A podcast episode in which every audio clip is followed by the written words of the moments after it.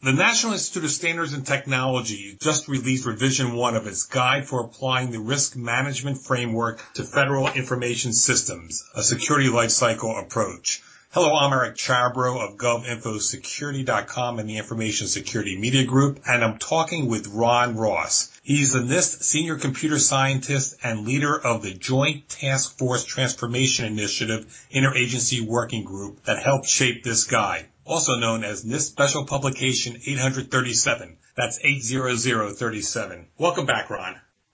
Thanks very much, Eric. It's good to be with you today. Before we get into the specifics about uh, SP 837, I'd like to get your characterization of the current state of cybersecurity in America. At a hearing this week, former National Intelligence Director Mike McConnell said, if we were in a cyber war today, the United States would lose. Is the state of cybersecurity in the United States and the federal government that bad?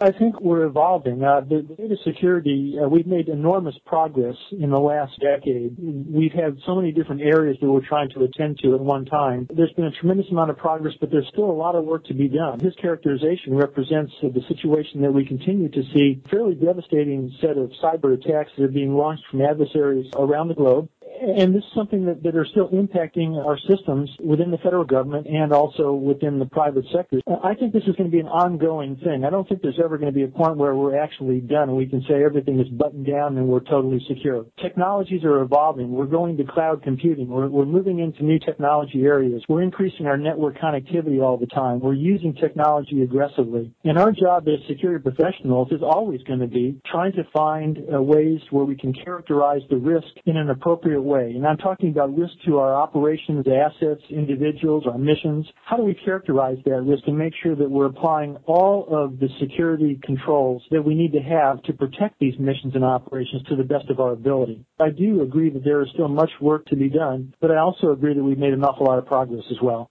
In our previous chats, you have maintained that if federal agencies, as well as other organizations, rigorously follow NIST cybersecurity guidance, Many of the problems they face in securing their digital assets would be achieved. Representative David Wu, who chairs the House subcommittee that has NIST oversight, says NIST has created some great guidance, but is not necessarily in a language that everybody understands. Are NIST standards too complicated to follow? If that's not the case, why do you think it's hard for some agencies to follow the guidance to secure IT that NIST provides? It was Albert Einstein that said things need to be as simple as they need to be and no simpler. And we try to, in all of our standards and guidelines, provide guidance that is both technically correct and also implementable. To reach that bar, it has to be understandable to our constituents. Now, some of the issues that we deal with are by nature complicated, but I believe our guidance, the way it's written, and I can, you can go down every one of our publications from 800-53 where we have our management, operational, technical controls, uh, all the way to the new risk management framework, which characterizes a new C&A process, certification accreditation. I believe the way those guidelines are written are, are very understandable by our constituents, and I believe they are able and are implementing those guidelines uh, very effectively today. Okay, let's talk about the guide for applying risk management framework to federal information systems. I'll briefly explain the main points presented in this publication and why they're so important in our redesign of the certification and accreditation process, there were certain very large issues that we wanted to make sure we achieved in the new 837. And I think that the one that comes to the top of the stack for me, the most important one, is, is achieving what I call better front-end security. And I use the term front-end to characterize building better products, building better systems ends up with better security at the end of the day. And so we talk about building security into these systems early in the life cycle. And by using the the risk management framework, which has our six-step process that characterizes a good security program, we are able to spend as much time up front defining good sets of requirements, good sets of security controls, implementing those controls in the most effective manner we can. And then once we get those steps accomplished, then we can go on to the traditional ways that we talk about with certification and accreditation, where we assess the controls to see how effective they are, and then we end up with whatever deficiencies and, and, and weaknesses remain, uh, vulnerabilities that remain uncovered uncovered residual vulnerabilities that then can go into some kind of a risk determination and risk acceptance process. The ability for us to focus on the front end is greatly increased by using the risk management framework because each of those steps is equally important. And we don't end up focusing all of our attention on just the certification and accreditation part of the process, which has always been important, but no more important than getting things done up front in the right way. By that same token, it also allows us to focus on continuous monitoring after we've made the initial authorization or risk acceptance decision that is really where the action is today. Continuous monitoring is critical, making sure we understand on an ongoing basis the security state of our systems, not just every three years or every six months, but on a day by day, hour by hour basis. That's the op tempo that our adversaries are working in today as they launch these very sophisticated cyber attacks against our critical systems. What happens next in getting agencies to uh, follow this guidance? Well, as with all of our publications, as they're updated, um, agencies have um, one year for their legacy systems to actually implement the new guidance. For any systems that are brand new, they're currently going through the life cycle development, they will be expected to comply with the new guidance as that system gets fielded. That policy has already been established by OMB and continues to be carried out through our guidance. So there will be a transition period with all of these new publications as agencies start to adopt the new guidance.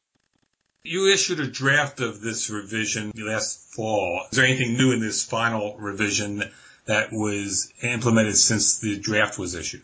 Yes, there's a couple of new things in here I think that uh, our customers are going to be very excited to see. We start to address something that has been going on for a long time. Service-oriented architectures and cloud computing are examples of what we characterize as dynamic subsystems within the new 837. This is kind of an acknowledgement that our classic information system boundary, which for years and years we viewed as being kind of a static boundary, that boundary now becomes more porous as we start to use external services and we start to go to service-oriented architectures, sometimes the, the components of your system are not there all the time. They get brought in on an on-demand basis. And we start to address dynamic subsystems in the new 837 by talking about how do we make sure that those services that are being provided, wherever they may emanate from, have some standard of security due diligence applied to them too. So you can make certain assumptions and you can establish certain constraints on how those services are used and how they impact other operating parts of your system system that you're using to carry out your core missions. The other very important thing we've added to Appendix F is we've extended the types of authorization approaches that an organization can use. The traditional approach has a single authorizing official, or if you're in the,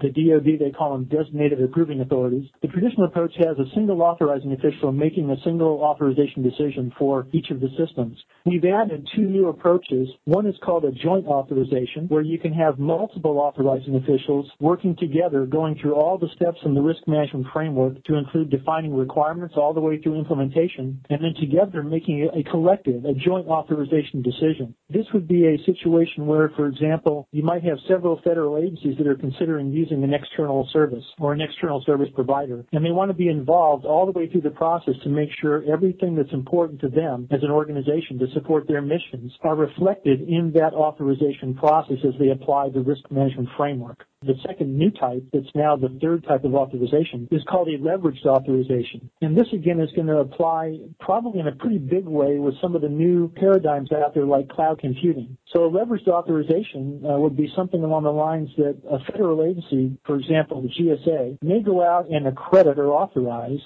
cloud providers' information system. And then after they've gone through that authorization process, there may be a string of other federal agencies that decide somewhere down the line after that authorization is completed that they also want to use that cloud provider services. But instead of having to go back and having each of those agencies do a complete reauthorization for their own purposes, they can now use the documentation and evidence produced as part of that first agency's authorization, and they can use that as the basis of their risk decision.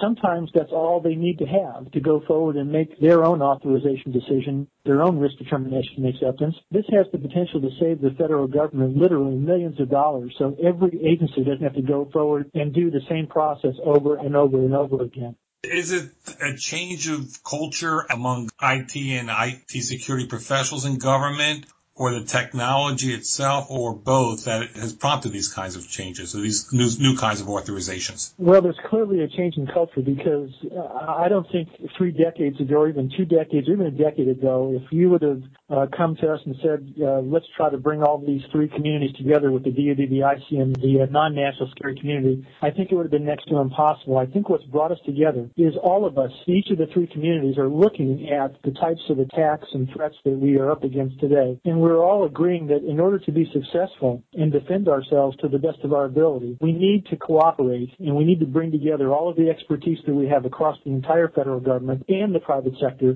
where they choose to adopt uh, our standards and guidelines, bring everyone together to try to, to unify our forces and to develop the most effective solutions that we possibly can. So yes, there's been a change in culture. There's also been evolving technology, which always happens. We're going into cloud computing now. That's a new computing paradigm, new technology area that we're going to be facing head on with some of our current standards and guidelines and best practices. It's all about being able to adapt to the new technologies, assessing risk to the greatest degree possible, and making sure that you go into your mission operations with your eyes wide open, knowing everything you can possibly know about where you stand with regard to security. So what's next for you? Well, this is our second publication in the series of five that the DoD and the intelligence community have agreed to work with NIST on. 853 is done, 37 is done. Now we're moving on to 800-53 Alpha, which is the um, document that defines all of the assessment procedures so agencies can figure out if their controls are actually working effectively. Uh, from there, we're going to move out and finish our enterprise-wide risk management guideline that goes under the number 800-39. Uh, that document will be out uh, sometime in the early summer. And then, of course, we're going to finish the series of five with the the new 800-30, which is the risk assessment guideline. While all that's going on, there's two new publications I wanted to mention to uh, to you and, your listeners that are not part of the five in the Joint Task Force, but they're very important. One is a systems and security engineering guideline. This gets back to the basic theme that we're trying to emphasize this year, getting back to the fundamentals, better products, better systems, better security. This guideline will talk about best practices for building uh, commercial products into an integrated information system and using our best practices to do that integration effectively and as securely as we possibly can. We're also going to be publishing later this year a guideline on application level security. This will include things like web applications applications and any type of an application where we can build in some of the security controls and best practices into those applications, which are a very critical part of the information technology stack as you go from applications to middleware to operating systems down to hardware. We have to worry about all of these things in a defense in depth type of a solution. Well, you've been listening to Ron Ross, Senior Computer Scientist at the National Institute of Standards and Technology. Thanks, Ron, for talking with us again. Thanks very much, Eric. For the Information Security Media Group and GovInfoSecurity.com, I'm Eric Chabrow. Thanks for listening.